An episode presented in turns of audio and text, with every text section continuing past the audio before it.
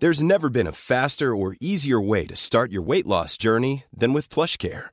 PlushCare accepts most insurance plans and gives you online access to board-certified physicians who can prescribe FDA-approved weight loss medications like Wegovy and Zepbound for those who qualify. Take charge of your health and speak with a board-certified physician about a weight loss plan that's right for you. Get started today at plushcare.com slash weight loss. That's plushcare.com slash weight loss. plushcare.com slash weight loss. Hiring for your small business? If you're not looking for professionals on LinkedIn, you're looking in the wrong place. That's like looking for your car keys in a fish tank. LinkedIn helps you hire professionals you can't find anywhere else, even those who aren't actively searching for a new job but might be open to the perfect role. In a given month, over 70% of LinkedIn users don't even visit other leading job sites. So start looking in the right place. With LinkedIn, you can hire professionals like a professional. Post your free job on linkedin.com slash spoken today. Hello and welcome to Cool Canadian History. I'm your host, David Borys. Today, Season 2, Episode 14, Vimy Ridge Part 1, The Battle. You see, April 9th to 12th, 2017 marks the 100th anniversary of the Battle of Vimy Ridge. In honor of this, Cool Canadian History will take a look at this iconic battle. Vimy Ridge is certainly the most famous battle in Canadian history and one that has certainly occupied the historical imaginations of most of Canadian society.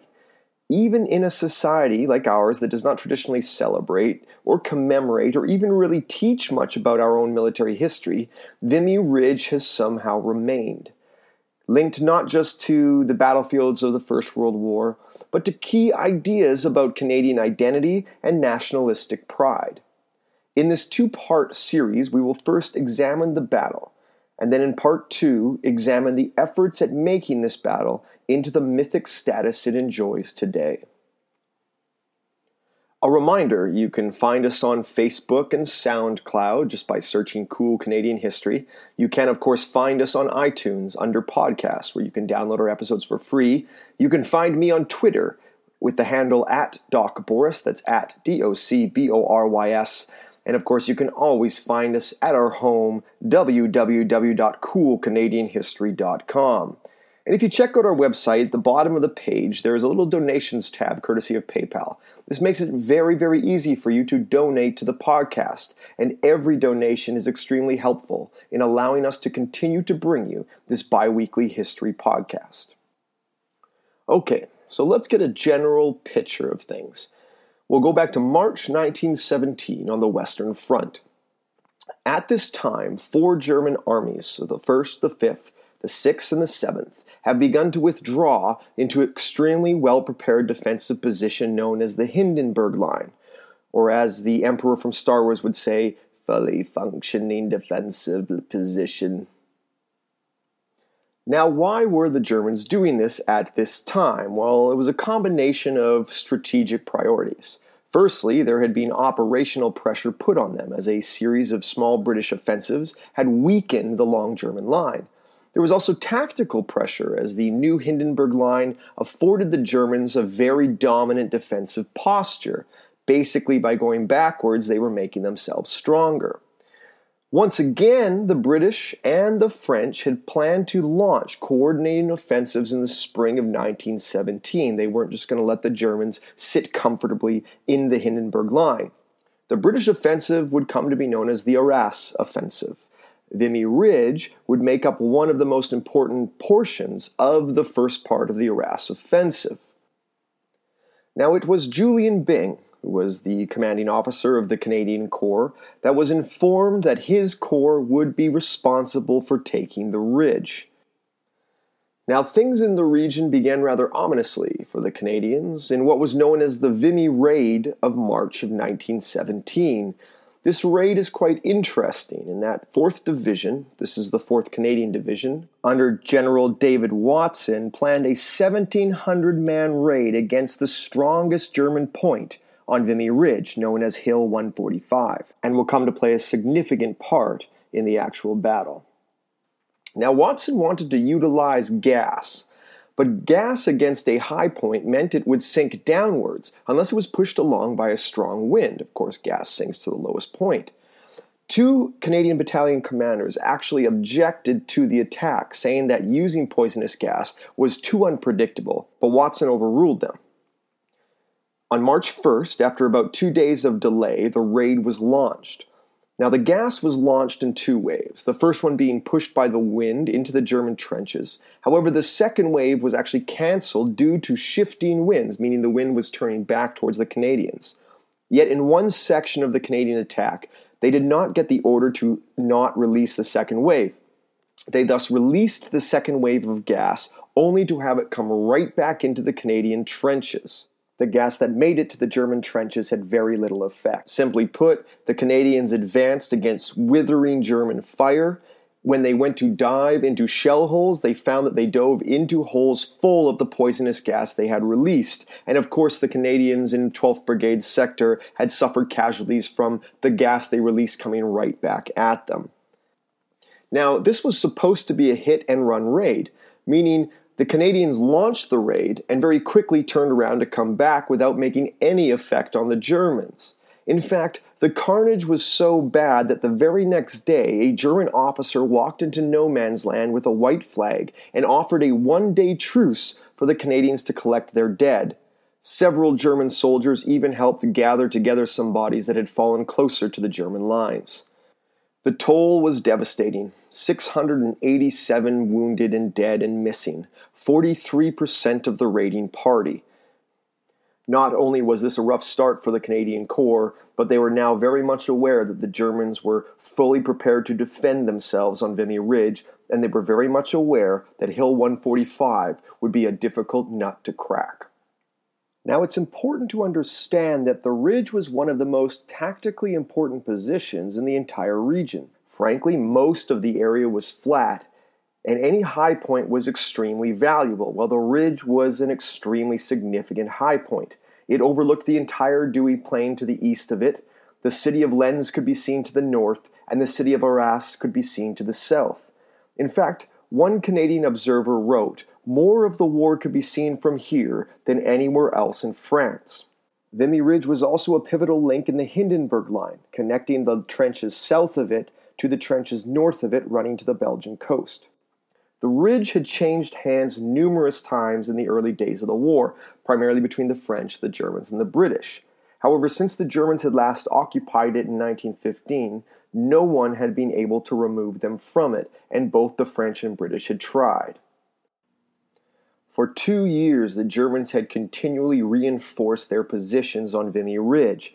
Notable key spots were the strongest point along the ridge on Hill 145 and the highest point overlooking Hill 145, known as the Pimple. So the Canadians would face three key lines of defense interspersed with machine gun nests, bunkers, strong points, all sighted by German artillery, and all on ground that dominated the approaches, meaning the Germans could see the Canadians.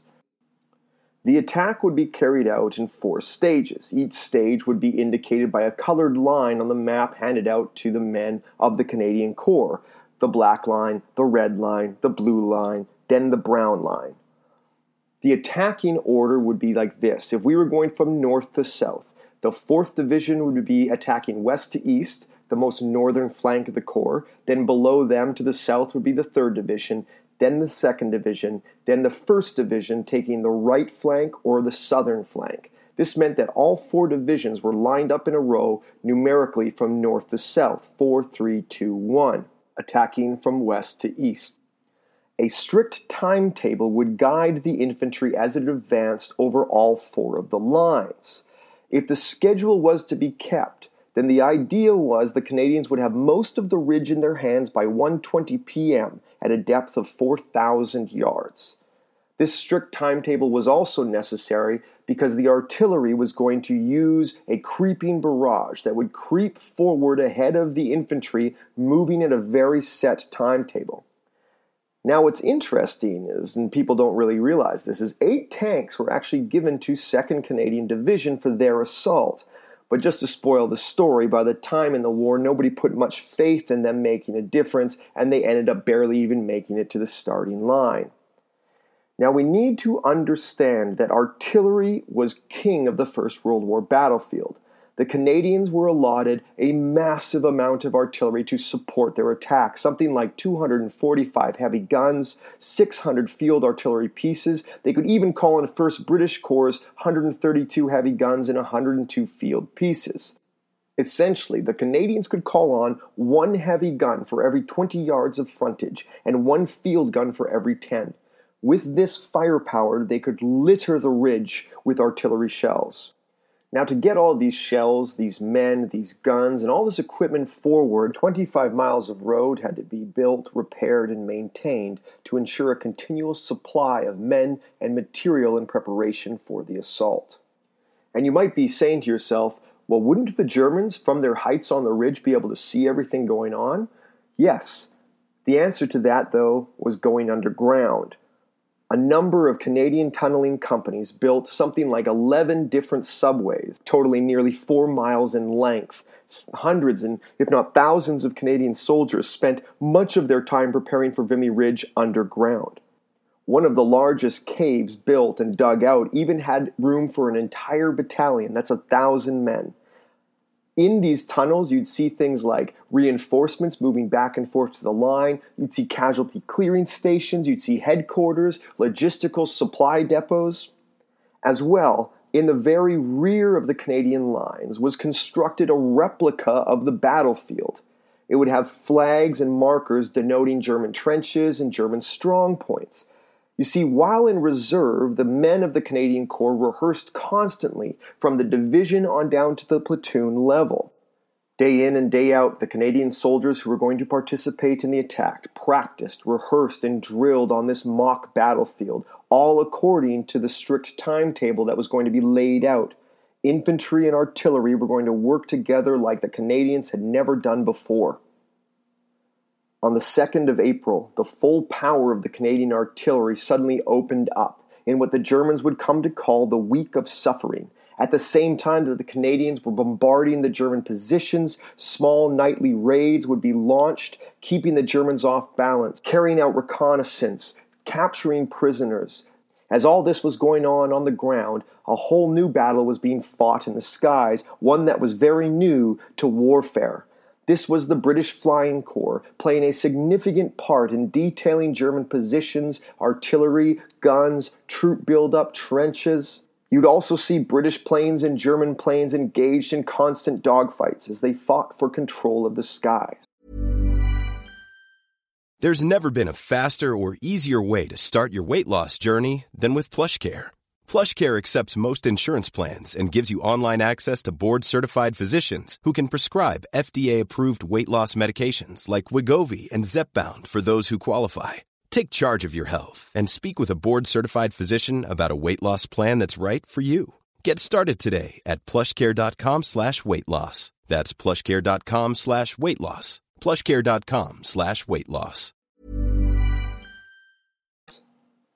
Now, one of the interesting things to keep in mind about the attack plan being devised by Julian Byng was simply that Byng wanted to surprise the Germans. You see, the strength of the German defense was that by the time the artillery had lifted or stopped, they were able to hustle out of their dugouts and their trenches to man the firing step, to man their machine gun posts, and provide that wall of fire against any attackers. By launching the Week of Suffering, it not only demoralized the Germans, but it made them unsure of when the Canadians would actually attack. As well, Byng decided to scrap any sort of preliminary artillery bombardment before the actual assault. The Canadian soldiers would leave their trenches at the very same time that the artillery launched their creeping barrage. The idea was the Canadian soldiers would arrive at the German positions before the German soldiers had had time to get out of their trenches or their dugouts and man the firing line.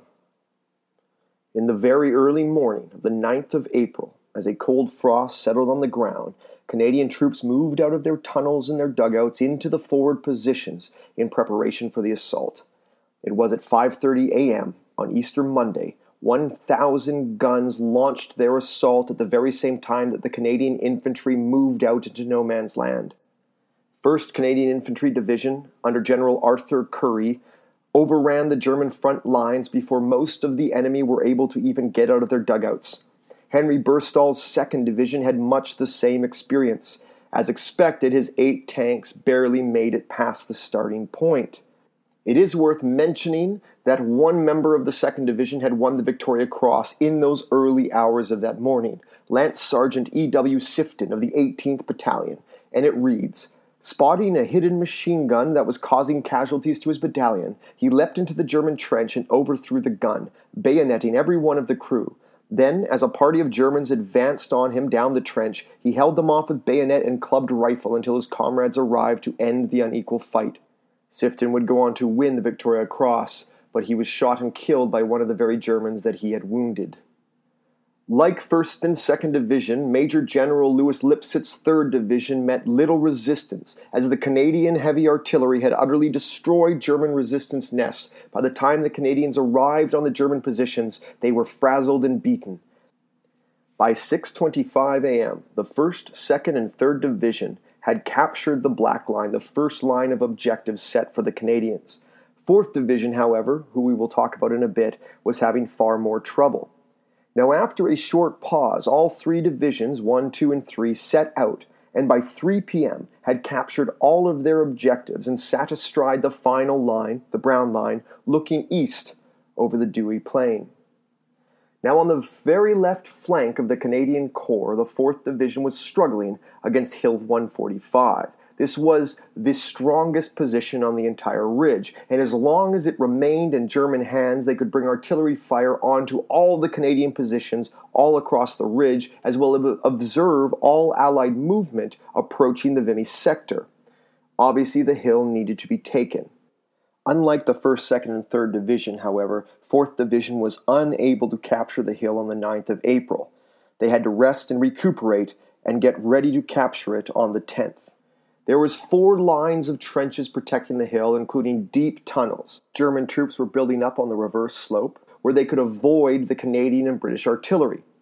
In order to surprise the defending Germans, Major General David Watson ordered six long assembly tunnels to be dug into no man's land. The idea was that the Canadian soldiers would pop out of these assembly tunnels roughly 150 yards in front of the German trenches. In the early hours of the morning of April 10th, the 4th Division attacked with the 11th Brigade on its right and the 12th on its left. Both assaults stalled, and the Germans up on the Pimple, even higher than Hill 145, were able to direct murderous fire onto the advancing Canadians. Regardless, the 85th Battalion, known as the Nova Scotia Highlanders, made a desperate charge to capture part of Hill 145. By this point, both the 11th and 12th Brigades were spent. Thus, the 10th Brigade came up out of reserve and by 3:30 p.m. on 10th of April had captured Hill 145. All that remained was the Pimple. Now, because Watson had been forced to use all three of his brigades in 4th Division, he needed to give them time to recuperate before striking out against the final position on the ridge. You see, the Pimple was just to the north of Hill 145, and it was certainly now the last strong point being held. The Germans had in fact put a fresh battalion onto the Pimple on the 11th of April. The Canadians were going to be in for a tough fight.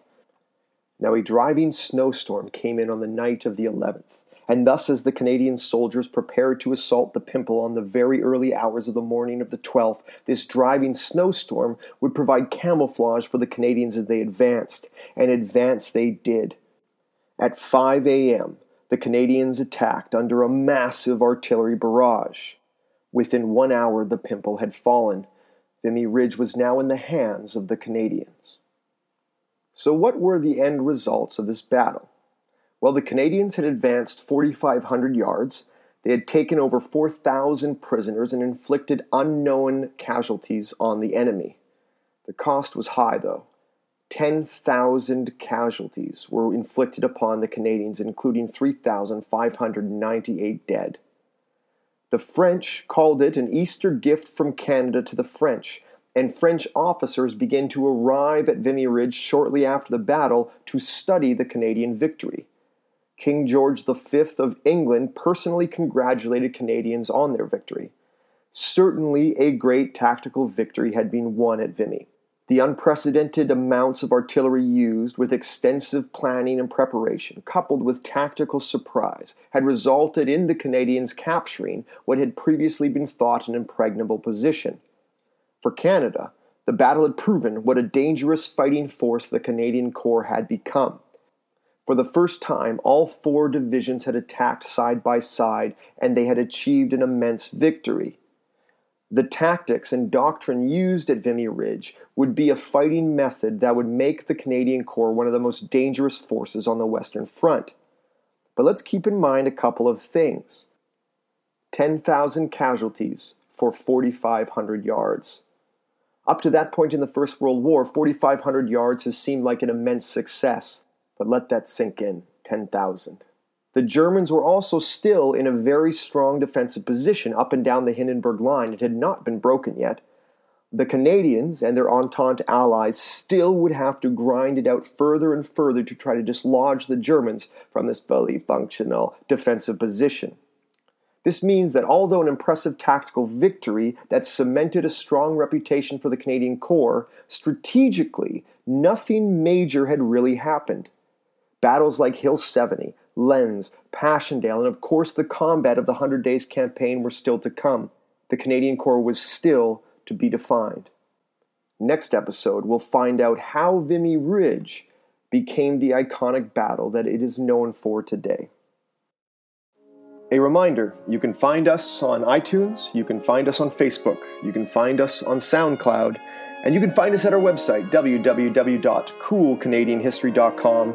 And of course, you can find me on Twitter at Doc Borys, that's at D O C B O R Y S. I want to thank you for listening. For Cool Canadian History, I'm David Borys. Take care.